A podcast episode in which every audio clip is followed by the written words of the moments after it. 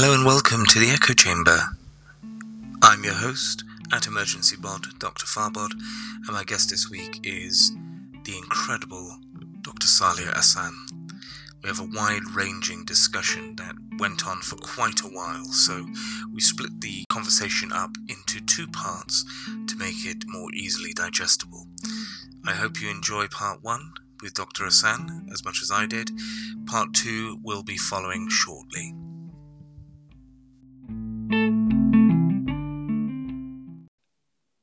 Hello and welcome to the Echo Chamber.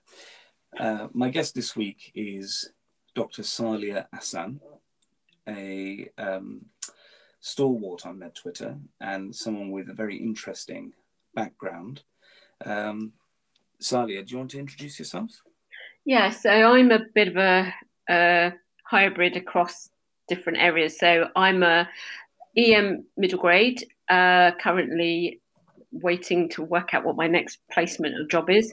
Um, I'm doing a PhD at Cambridge, uh, looking at the uh, patient-related outcomes when you have attacks against healthcare in armed conflict. Um, so essentially, we know that bombing hospitals and killing doctors is a bad thing. I'm trying to quantify that and how it impacts patients. And um, I'm also a, a freelance journalist and broadcaster. And the thing that came first was journalism. I left. Um, I left. Well, I was a journalist first, and then retrained to be a doctor as well. Oh, that's excellent. Well, you you are. I'm always fascinated when I'm speaking to people on this podcast so far about how interesting their lives are compared to my own. Um, so I'm, I feel very privileged being able to speak to people like yourself. Um, but Sally, if you don't mind, what we'll do is I just want to take a few minutes to address the elephant in the room. Um, and I use that term specifically because in Farsi, the language uh, that I speak, my mother tongue, the language of Iran, yeah. elephant is actually fil. Mm-hmm. And I want to talk about uh, Dr. Philip Lee, uh, who is, I don't know if you're aware of him, but he's a geriatrician who's got quite a sizable following on Twitter. Yeah. And uh, there was an incident that occurred yesterday, which I think struck a chord with quite a few people on the Med Twitterverse. And this being a Med Twitter podcast, I think it would probably be remiss of us to um, ignore it without mentioning it at all. Um, now, when you first came on, obviously in the uh, bit before we started recording, I brought this up, and you weren't aware of what happened. So, no, because I, yeah, I, I, I do I sometimes like I just have to have a social media break, and it just happened last night, and I, yeah. I know you're going to talk about it, but I'm, I'm still digesting it, and I'm shocked. Yeah, yeah. So, for those of you who may not know, um, essentially what happened was um, Dr. Lee you know, he's quite prolific on Twitter. I hope to have him on this podcast at some point um, going forward as well. Um, but we'll have to wait and see about that. Basically, Dr. Lee, a very funny guy, usually on Twitter, and you, you know, has a role that he has played within this pandemic period as well as a doctor. Uses public transport, put out a tweet talking about people needing to cover, and I think the term he used is the disease spreading face holes, because essentially he was on public transport and he was making a comment that 50% of the public that were there weren't wearing masks uh, on public transport. And this is obviously on the context of raising uh, cases of COVID um, and you know, in the context of him being a geriatrician over the last 18 months, two years uh, during you know, a global pandemic of a respiratory virus. This then was uh, screenshotted and retweeted um, with an at to GMC, the General Medical Council of the UK, uh, essentially arguing that uh, by this person, who I won't, I won't name the names. I'm not going to put any of the uh, details out there because I don't think it's really fair, but I just want to explain the context of what happened. Is that he put this out there saying this is an unprofessional uh, tweet. What do you think, GMC? I'm paraphrasing. And that wasn't the issue.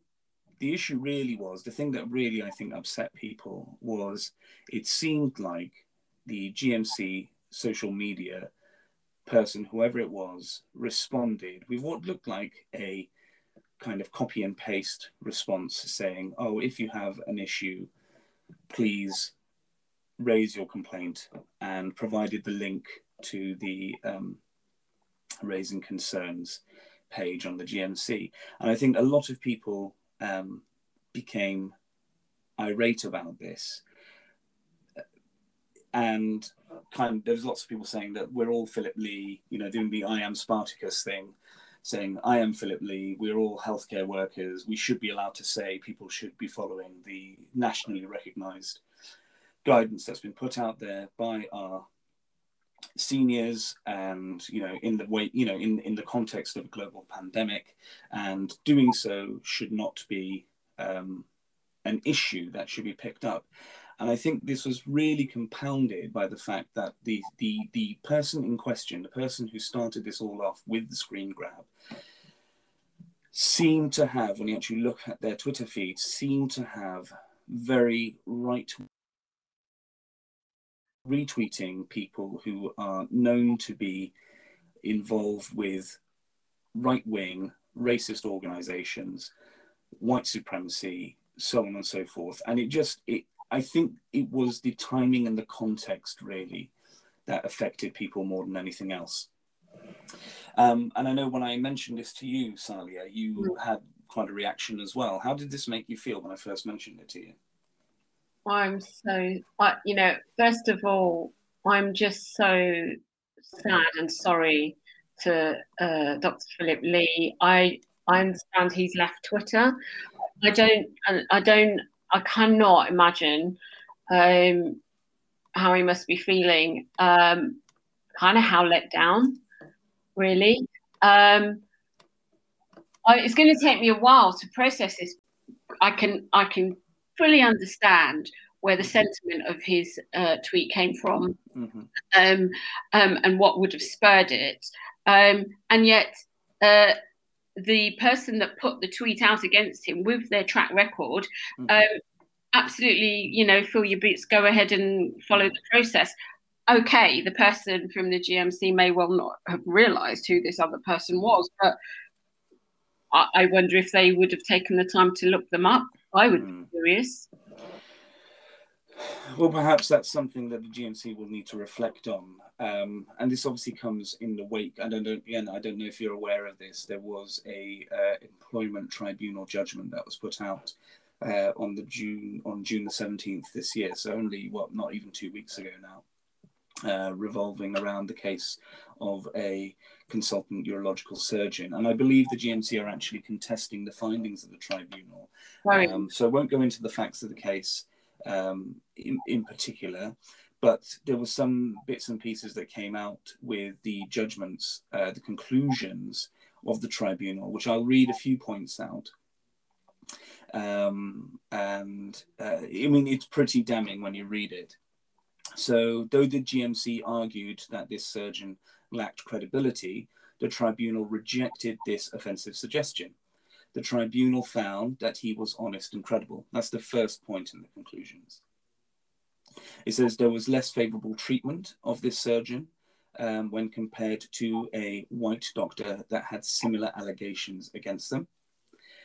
The GMC continued the investigation against this surgeon, where the investigation into the white doctor was terminated and referred back to the trust. The employment tribunal stated that they were not able to accept the explanations provided by the GMC for the difference in treatment between this surgeon and the white doctor, such as to show that the claimant's race did not form part of their considerations. The tribunal also expressed the fact that it was concerned about the level of complacency shown by the GMC about the possibility of the operation of discrimination in the referral made by the trust to the GMC. Mm-hmm. There was a four year delay, which they said was unnecessary. Um, and then it goes into some of the uh, stats into uh, that they used um, to back up their case, and basically it was talking about how Minority ethnic doctors are 29% of all UK doctors, but 42% of complaints by employers are made against minority ethnic doctors. UK graduate minority ethnic doctors are 50% more likely to get a sanction or warning than white doctors. And then it goes on to say other evidence illustrated the adverse position of minority ethnic doctors when compared to white doctors. Um, do you have any comments on those points that have been brought up by the tribunal from less than two weeks ago? I'm just, I'm so sad. I mean, I am, I'm not normally lost for words. I'm really sad, mm. really disappointed. And yeah, feel vulnerable because mm. I'm an ethnic minority doctor. I'm mm. female. Um, and I, you know, the other day I, I went on, um, sometimes every now and again I get asked to go on uh, a breakfast program to talk about uh, what's going on in the news, and I had to go on and speak about Dido Harding's mm. uh, promise, if you like, to um, make sure end reliance yeah. on foreign doctors. Yeah, absolutely. Mm. And I just thought that's going to be that's just going to be adding fuel to the fire. Mm. Uh, already on Med Twitter, you you read about people who are having rather difficult times at work.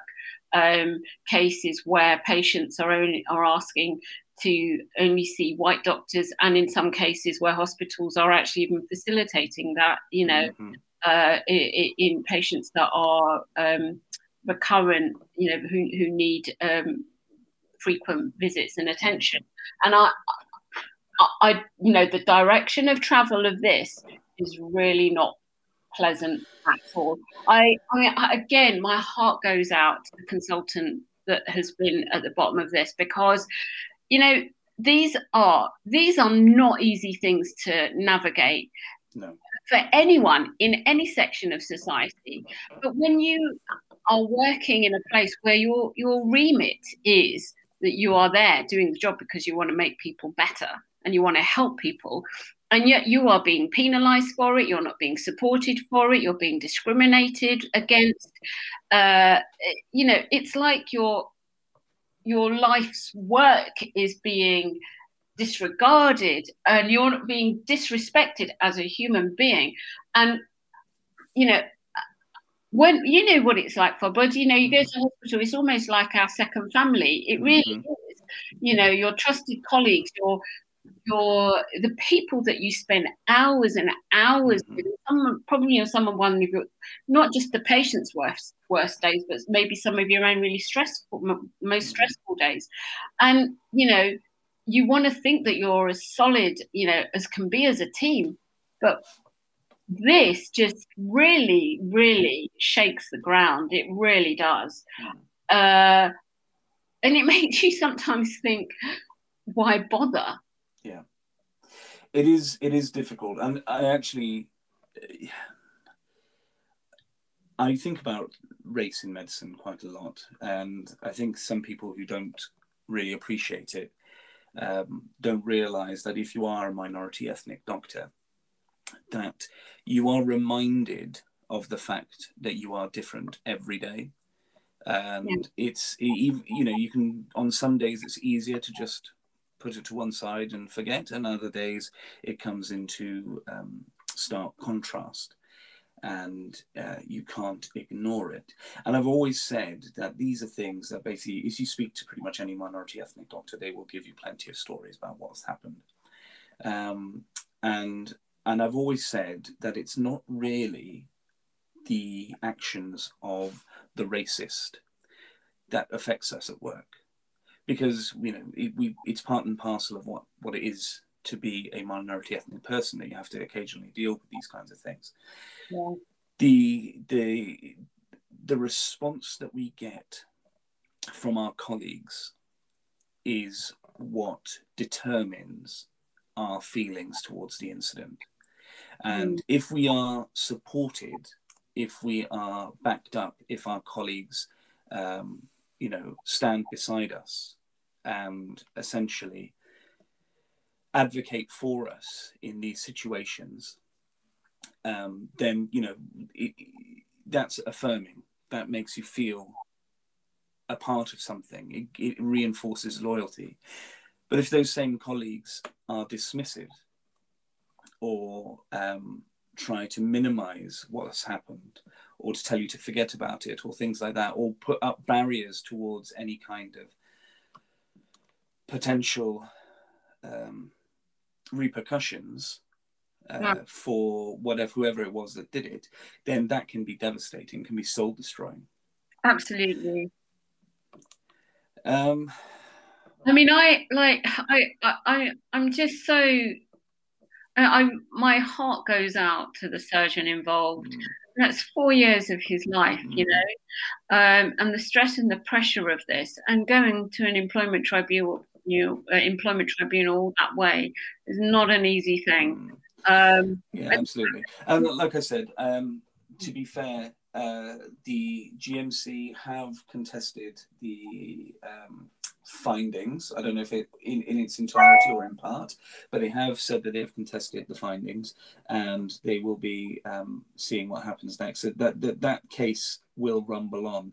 Mm. Um, however, I think in the, the, the, stats speak for themselves, and obviously other high profile cases.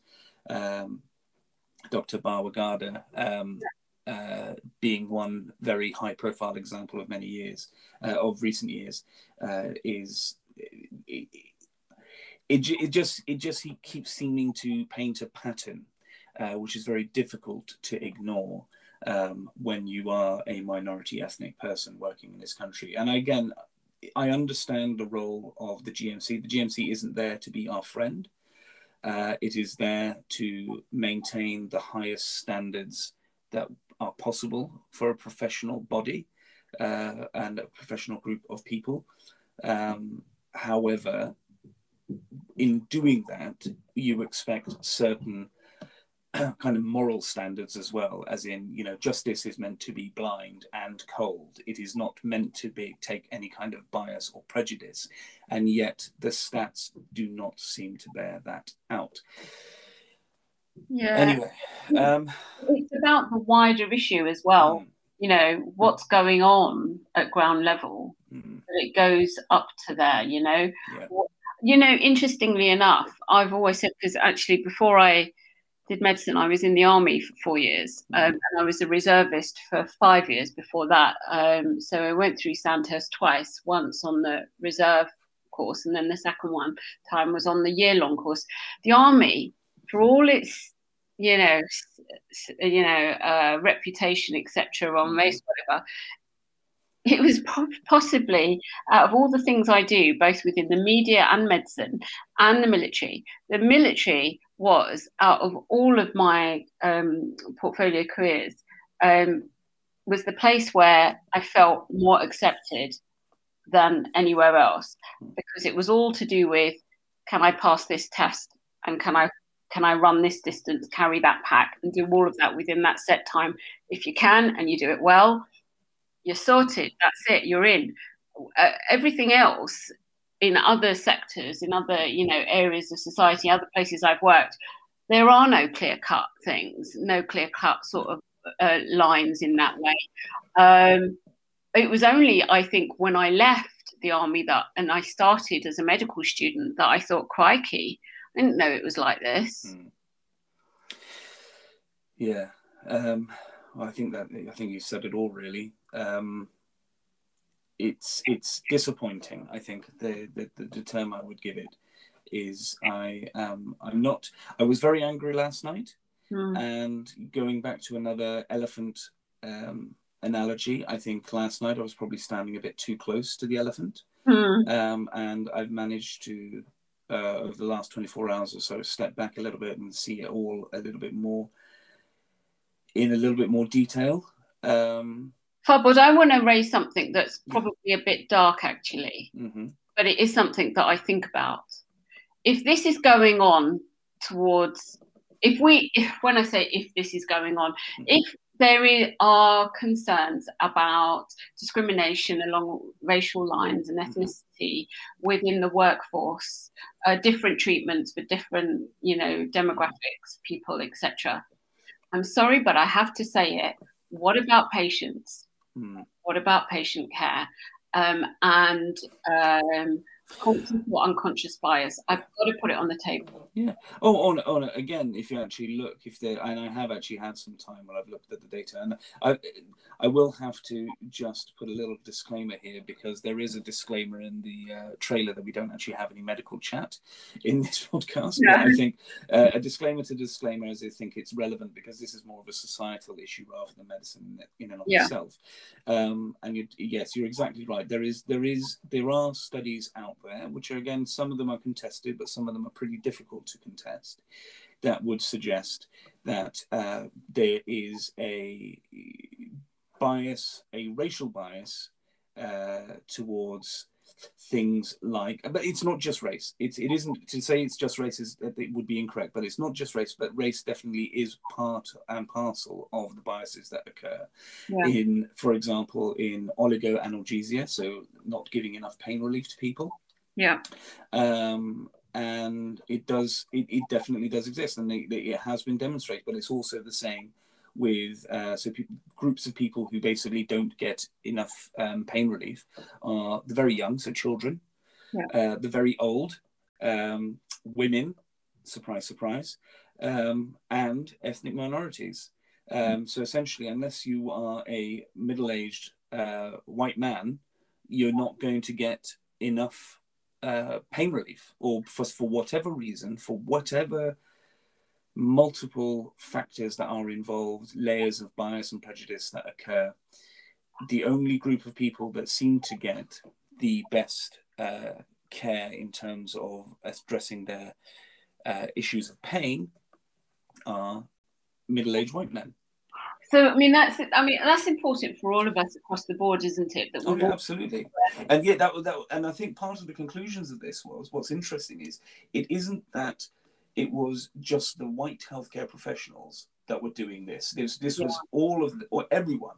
So it's Yeah. it's it's a prejudice that occurs in everyone that works in healthcare. yeah. Uh, you know, regardless of the actual healthcare provider's background, which I think speaks to the issue as well. The you know that that bias is carried from you know the where we've grown up and how we've come to be and how we accept um, people for who they are and how much kind of inbuilt mistrust we have for certain groups of people Yeah. um, which is which is again is very ingrained this isn't something that can be easily addressed and No. dealt with um, But I think you're right. I think I mean absolutely it is it's across the board and ethnicity is just one one area, it's not all of it. Um, and I think, you know, it's down to each one of us to be aware of our own biases and to and to find ways to work on them. Really. Absolutely, absolutely. So, welcome back to the Echo Chamber. Uh, my guest today is Dr. Saleyha Ahsan. Um, Saleyha, that was a bit of a deep discussion we just had. So, Yes. but we never really got into uh, who you are and well, you. I know we had some glimpses, but let's start from the beginning again. How are you?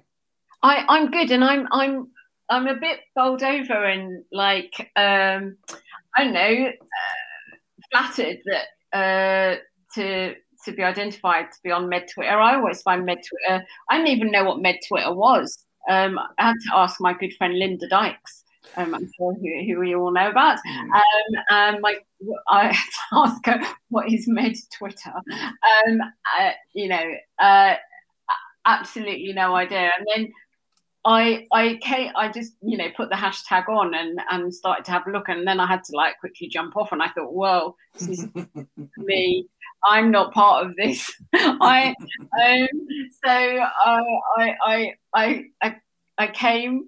I watched and saw. And I left. it's, it's interesting you brought up Linda because um, Linda is a mutual friend of ours because um, I was her SHO many, many, many years ago now Wow. um, up in North Wales. And it was actually Linda that suggested your name to me in the first instance uh, and said that she would be fascinated to listen to uh, a discussion about your yourself and your background. So Oh, this no, is dedicated to you, Linda, if you're listening.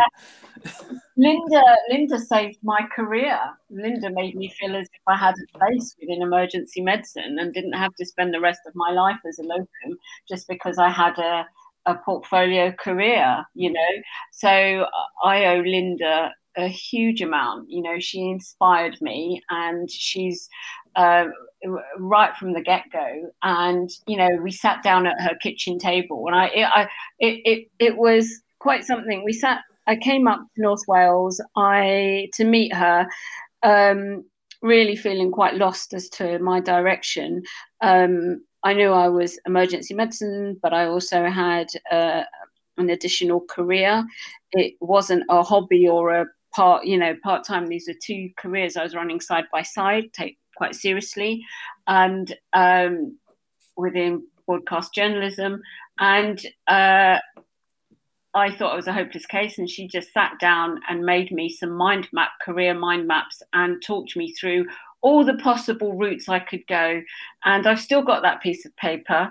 And I am further down the line of, of where we were. I've not quite got to where I thought I'd be by now, but you know, it it made me feel that I wasn't just you know, just because I'm a bit different and I haven't done it the traditional way doesn't make me an outcast or not wanted, you know. And for me, that was massive. So I owe Linda a huge amount. Yeah, L- Linda is great. Um, I'm hoping to get Linda on at some point as well um, because I think Linda has, she's another one that has, away from medicine, has a lot of uh, interesting uh, stories to tell of other hats she's worn. So we won't get into the things that we know already um, because I'm hoping that'll all come up and be revealed on a future episode. But um, yeah, so we have to thank Linda for getting yeah. us uh, together for this conversation so tell us a little bit more about yourself. So you you've uh, highlighted a few bits and pieces already in the conversation. You obviously mentioned you're a, a now a EM doctor, EM middle grade, mm-hmm. and uh, you've got a background in the military. Yeah. And then you've also alluded to a career in broadcast journalism. So tell us a little bit about that. So um, I did my first degree in chemistry. Um, I joined the OTC Officer Training Corps when I was in uh, uh, doing my first degree in Salford. So, and I totally loved it. It was brilliant. Um, not the chemistry, but the OTC. um, but um, I and it made me think about um, a life in the army. Um, but I'm terrible at committing, and I thought, no, no, no, I I'm not sure yet. But my other my other passion, right right from an early age, right from an absolutely like when I was ten years old, I wanted to be a journalist.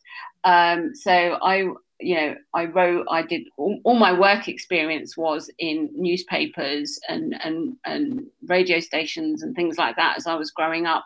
So um, when my degree came to an end, I wrote to practically every single um, uh, news network and BBC rate local newsroom in the country, and one said yes, and I, I went to work for them, and it, I just thought that's it, I'm sorted, I'm made this, I'm in.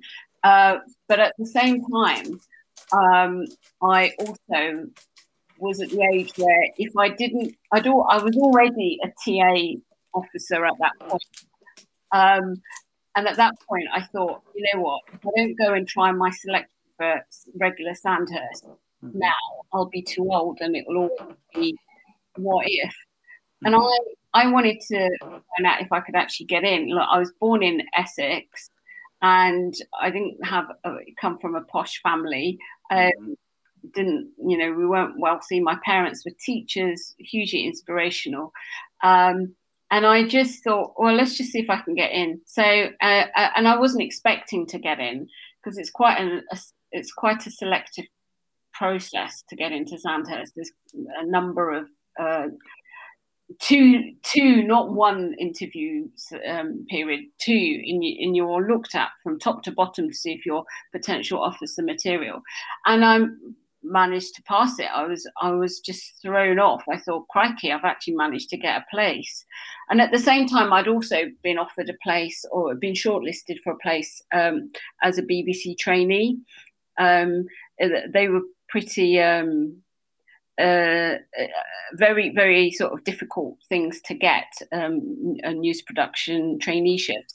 And I just at the time, and I just thought, wow, which which way do I go? And at that time, a former um, uh, army officer was currently writing lots of incredible copy from Bosnia um, uh, for the Times, and his name was Anthony Lloyd Jones. And I wrote to him. I wasn't expecting a reply. I just wrote him to say, "Look, this is me. I'm a journalist. I've been offered a place at Sandhurst. Do you recommend me joining the army? I see you were in the army." And he wrote, he I could not believe it. He wrote back and he said, you know what, the army's brilliant. Um, do it and then get out and get a real life. So I thought, right, brilliant advice. I did. I took my place at Sandhurst. I had the best year ever. I mean, Sandhurst is it is known as the best uh, military training establishment in the world. Um, it was a leveler. It didn't matter who you were, where you came from, you know, what was in your bank balance or in your parents' bank balance. If you could pass all the tests, and they were arduous tests, and it was a it's not a, a, a course for the faint-hearted, and you can survive those 44 weeks um, and pass out Sandhurst. Um, you know, uh, th- that sorts you out. That sorts you out for life, I think. And I I was so super proud. I think it's the only thing I've done in my entire life where I had no resits. No. the only thing I've had resit exams throughout my life. I never ever pass anything first time. Sandhurst is the only thing I passed. The army, doing army stuff, is the only thing I've done where I've never had to do anything twice, never had to be back termed, never whatever. So my plan was to then stay in the army forever because I loved it. But And we deployed to Bosnia and um, I, I, did join the Royal Army Medical Corps, not because I was interested in medics, but because um, they promised to deploy us straight out of Sandhurst or near enough. So I thought, yep, that's what I want to do. I want to go to the Balkans. So, yep, I'll join the RAMC. Um, and uh, the, the deployment was incredible. And I was taught all about the Geneva Conventions. I carried the Geneva Conventions with me. I had my, you know, my weapon, it was loaded, but I also had my rules of engagement and my, the Geneva Convention that I carried all, and it was, it was incredible um, to be out there. But what inspired me to move on was, uh, and I remember it so vividly and so clearly that we had uh, some patients come being brought in by my combat medic technicians. Um, they were two Bosnian men who had returned to Bosnia to vote uh, for the future of their country, and their homes had been booby trapped by their Serb neighbours. So the moment they stepped over the threshold of their homes, uh, their legs they suffered traumatic amputation of lower limbs, and they were brought in. Uh, obviously, I didn't call it that at the time. When I was a non-medic, for me, it was like, oh my god, his legs hanging off backwards. Yeah. Um, and I was so, so utterly like bowled over and impressed and in awe of the whole entire medical team that just jumped on these guys in our um, makeshift uh, medical facility in a factory in an area called Šipovo in the Republic of Srpska. And the calmness and the reassurance and this professionalism that they offered to these two Bosnian men who were young in their 20s wide-eyed and in, you know dazed and confused and um, a bit up on the morphine. And I, ju- I i just made up my mind. I thought I think I want to be a doctor. Mm. And I spoke to my boss at the time, who was a major at the time, is now um, brigadier. And I just said, uh, Kev, I think I want to be a doctor. And he went, okay, I'll do your reference. And that was it. And I applied and um, I stayed in the army uh, for four years uh, and got my place at Dundee. And after four years, I mean, the, the army did try to persuade me to stay. They gave me all the best jobs. Mm. My last job actually was at the Joint Service Mountain Training Centre in North Wales. Um, but I thought, no, medicine, let's just do medicine. But I will, my plan was to try and return. Well, my plan was to return. But the minute I became a civilian, because I, they couldn't keep me on for the full five years, I had to, as, had to be a civilian for two years and then go back as a cadetship officer. But um, I, the minute, the second I left, my passion for journalism came back. So you know, the, my first year as a medical student was spent doing my medical school studies, but it was also spent making films. Um, I did stuff with Channel 4 and B- the BBC, and I just thought I found a way to make it all work. Wow. That's, I mean, so much packed in there, Saleyha. I mean, in your uh, short life, um, wow. already. You've had you, have done so much. I mean, I it's it's interesting the, the, the the way that you talk about it because some people, I think I would say most people, you know, they say, "Oh, we'll just do medicine, and that'll be enough for, for their life." You know, that's that's enough of an effort and a commitment. But you're like, "Oh, yeah, do the army, do TAs, regular army, continue the journalism, do a bit of medicine, probably go back to it all again." Uh, it was nice to hear I mean, they actually were like, oh, actually, maybe I've got too many strings to my bow now. well, like, you know what, though? The first year of being a medical student was really tough for me because I missed the army and I nearly mm-hmm. left to go back. I didn't realize how.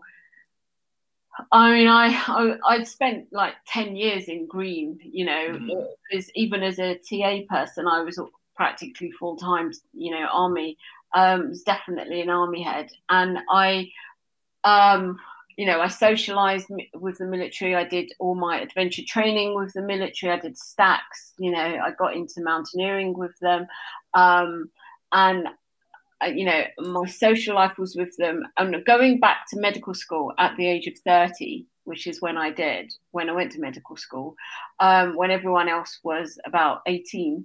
Um, and not only that i didn't mind that so much because i wasn't the only one. And i did and and what we were being taught was so mind-blowing. I was like wow the human body is incredible. Mm. um, does anyone know about this? Because this is amazing. I was just like really wide-eyed at what i was being taught. But it was the rest of it. And i just thought I really miss my life. I miss my life in the, you know, uh, in green, and I nearly, nearly left to go back. Nearly, Hmm. Well, I would, I would, I would say that the army's loss is definitely medicine's gain. Well, so, I'm still struggling to crack on with it, but I know, but it's it's it's so remarkable how many different chapters you've had in your life so far already, and of course, the next chapter will be to finish your medical training and become a consultant. Yeah. Um, and um, I wish you all the luck in that because that again is not an easy route. No. Uh, so uh, you know, you, uh, I wish you all the best in all their endeavours going forward. So for someone like yourself who's so busy, um, I don't even. Do, do, you have a family as well? Are you? Uh... Um, I I have my partner, my long-suffering mm-hmm. partner, um, and he, you know, he's not medic, um, but he's a great support, you know, a huge support and uh, um, sort of, you know, for people who have partners who are not medical. Um, and we, you know, we uh, live this strange life mm-hmm. and they have to, you know, come along for the ride with our mm-hmm. strange rotas and our strange timings and our ups and downs with the things that we're seeing yeah. sometimes. Um, you know, I think they definitely deserve massive credit. um, yeah, it's true, isn't it? It's um, I think that's probably the reason why a lot of medics end up with other medics actually, or yeah. um, other healthcare workers because they yeah. have a comprehension of the stresses. Um, because it's um, it's like that TV show Scrubs. Yeah, uh, there's a bit in it where you know they're talking about priorities Mm. You know, you want to have your life, you want to live it the way you want, but you know, the, the hospital and the patients always take priority, and that can be a real strain on relationships. Mm. Um, but I always like the quote that says, "Look, when I can choose, I will always choose to prioritize my family, my loved ones. Yeah. But I, it's not always up to me, No. um, and that's a very difficult line to Yeah. um, sell to someone who doesn't understand why that is. Yeah. Um, so I commend anyone that can make it work. Yeah. So what do you do then? What do you do uh, when you get home? What's your rituals in terms of uh, kind of winding down from the stresses of the day? So I will, you know, I will all because it's like, uh, you know, it feels a bit confessional. Literally, you know, I'm not one of these. Um, I I'm in such awe of those people that can finish a shift and then go home and. I ain't got that stamina. Um, if I'm on, if I'm on a string of, and because I work in in Bangor, I was working in an annualized way, so I would do Mm. loads and loads of shifts in a string and then come back and do to London and do all my media work. Um, and because I bounced between the two, I felt that it's what kept me fresh for work, you know. Um, but when I was on a string of shifts, my guilty thing, what would I do when I got home at the end of a shift? Uh, pajama, shower, pajamas on, and um, what, eat whatever was in the fridge because I hate cooking. Um, and uh, binge watch Sex in the City. There you are. So you've segued perfectly into my next thing. So you, you used to watch Sex and the City. That was your indulgence, is it? And I My- still do. My- to be fair, my wife is is constantly at me to sit down and watch that series. Brilliant. And I'm so excited the new series is coming on. And I think I must be the only person on the planet that liked the second movie as much as the first. But- oh my Sorry. word! I am. you, you are not helping my case. It's got me through so much. Having a bad day at work, half an hour of Carrie Bradshaw and her friends will sort me out. Yeah, yeah. good about that. But I I am very similar in terms of the way I wind down. I have to throw on something, and I think I, I spoke to someone one of my other guests about this, about how really what I want to watch isn't something that's uh, going to have me on the edge of my seat. It's something that's comfortable, and I know that this is why I love sitcoms. Hmm. Is because I know that by the end, pretty much everything will be the same as it was at the beginning, so I don't have to like prepare myself for any kind of emotional uh, Yeah. destruction. Um, and that's why I always like listening, you know, watching um, uh, kind of like silly American sitcoms. You Um, can have so to name them. I've named mine. What's Yeah. yours? My one, I mean, I go through. I have a, I have a whole load of them that are on perpetual cycle. Uh, Okay. For me, Scrubs is a is a huge one. Scrubs got me through so much in the early years of my career. Yeah. And anyone who's not seen it, who is a medic, Oh, I, yeah. I implore you to watch that show because of all of the shows I've watched, even though it's silly, it's slapstick, it's set in America, uh, you know, with all of the idiosyncrasies of that ridiculous healthcare system that Mm-hmm. they have, it's still quite possibly the most accurate in its portrayal of the way people interact with each other, the colleagues interact with each other. We are that silly Absolutely. most of the time. And uh, you know what? I was going to say, I was going to say for me, because I, I, grew up when I was at school. I used to watch Casualty, um, but I don't, I haven't watched that since I was about fifteen. Um, but um, um, and then I spent a bit of time on ER, um, and I blame George Clooney for Yeah. the thing about doing EM. Say it's all his fault, but um, Scrubs, Scrubs is the one. Scrubs Mm. is re- it's clever writing. Mhm. It is so. I think it's really accurate. Yeah, I think they were very clever, the makers of that show, because um, JD, John Dorian, Yeah. um, is uh, named after the the medical advisor to the show. He's also known as John D. Um, and he was integral to the writing of the show, and you can see that. You Mm. can see that the writers sat down, and yes, there's like things medically that they talk of, about, which is wrong.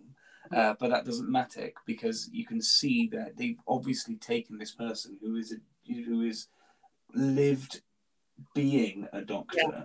Yeah. and written the way that people interact with each other uh, in in a way which resonates and still does resonates um, with me today. So Scrubs is definitely one of the ones, but I also in my in my rotation, um, I like Brooklyn Nine Nine. I can't get enough of that, um, and um, Modern Family.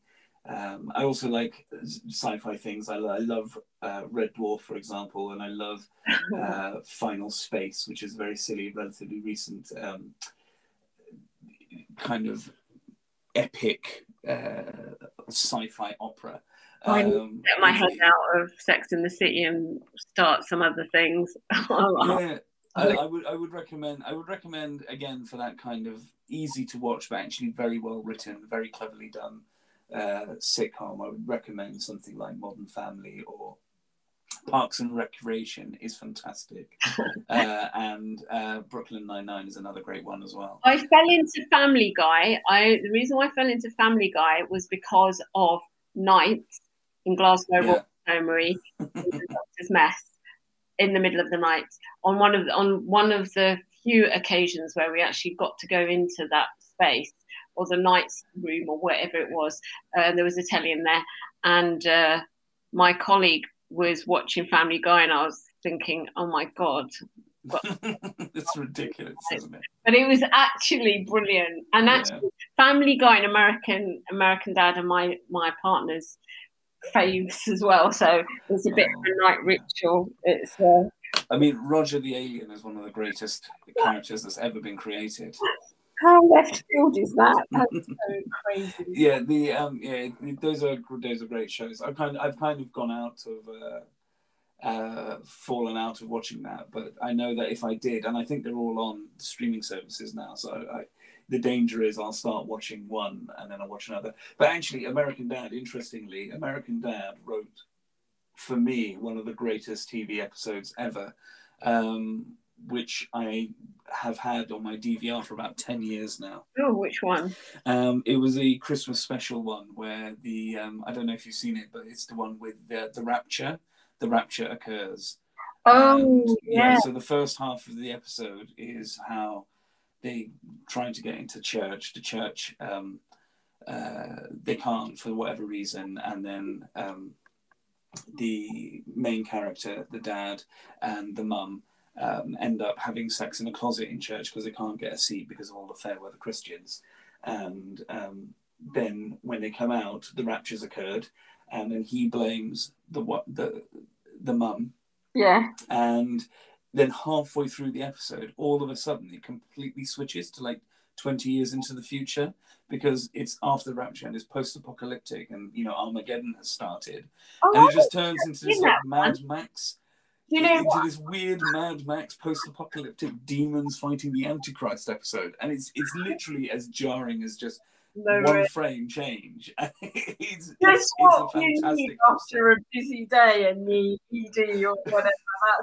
That's put your brain somewhere else. it's, it, it's an incredible episode but um I yeah. have Catch that one. I, I was actually I was actually confusing that one with. This is going to be really admitting too much.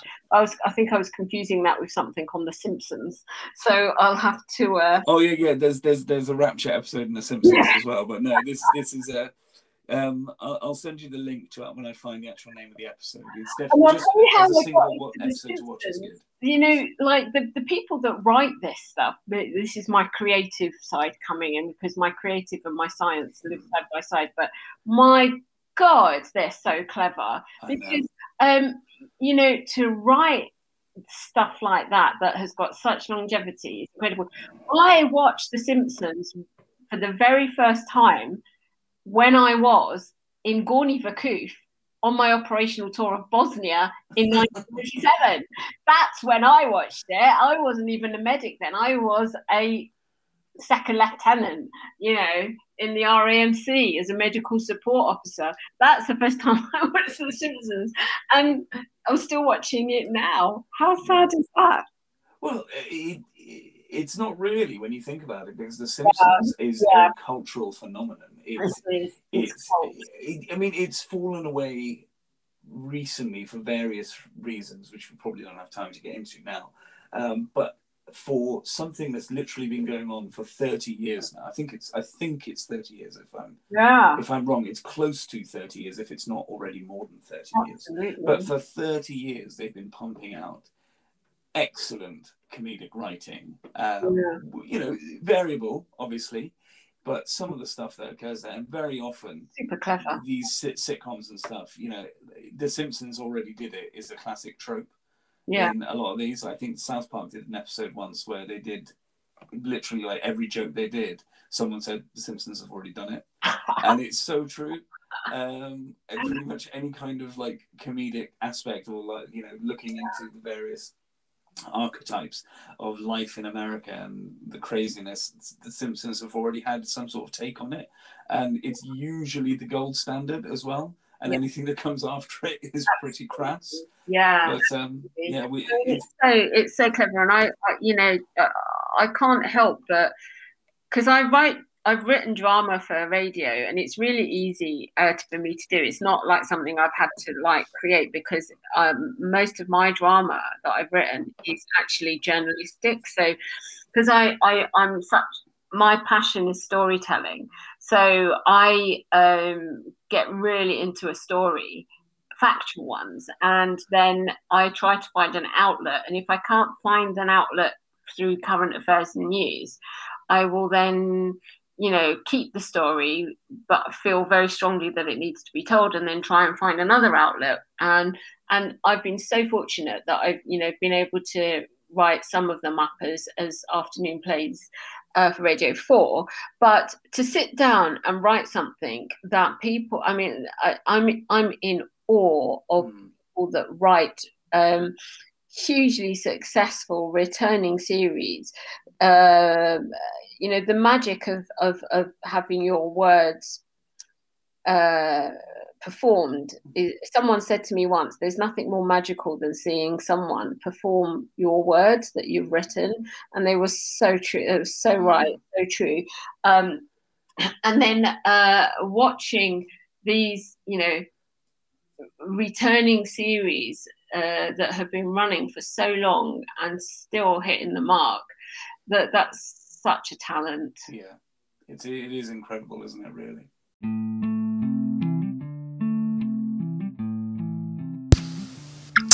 Well, we'll stop that there, and that's part one of the fascinating discussion with Dr. Saleyha Ahsan.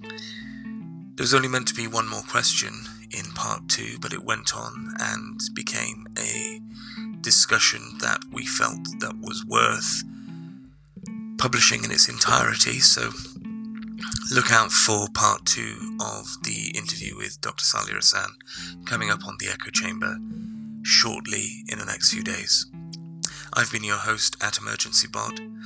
Remember to follow the show at underscore the echo chamber, and thank you for listening. Goodbye.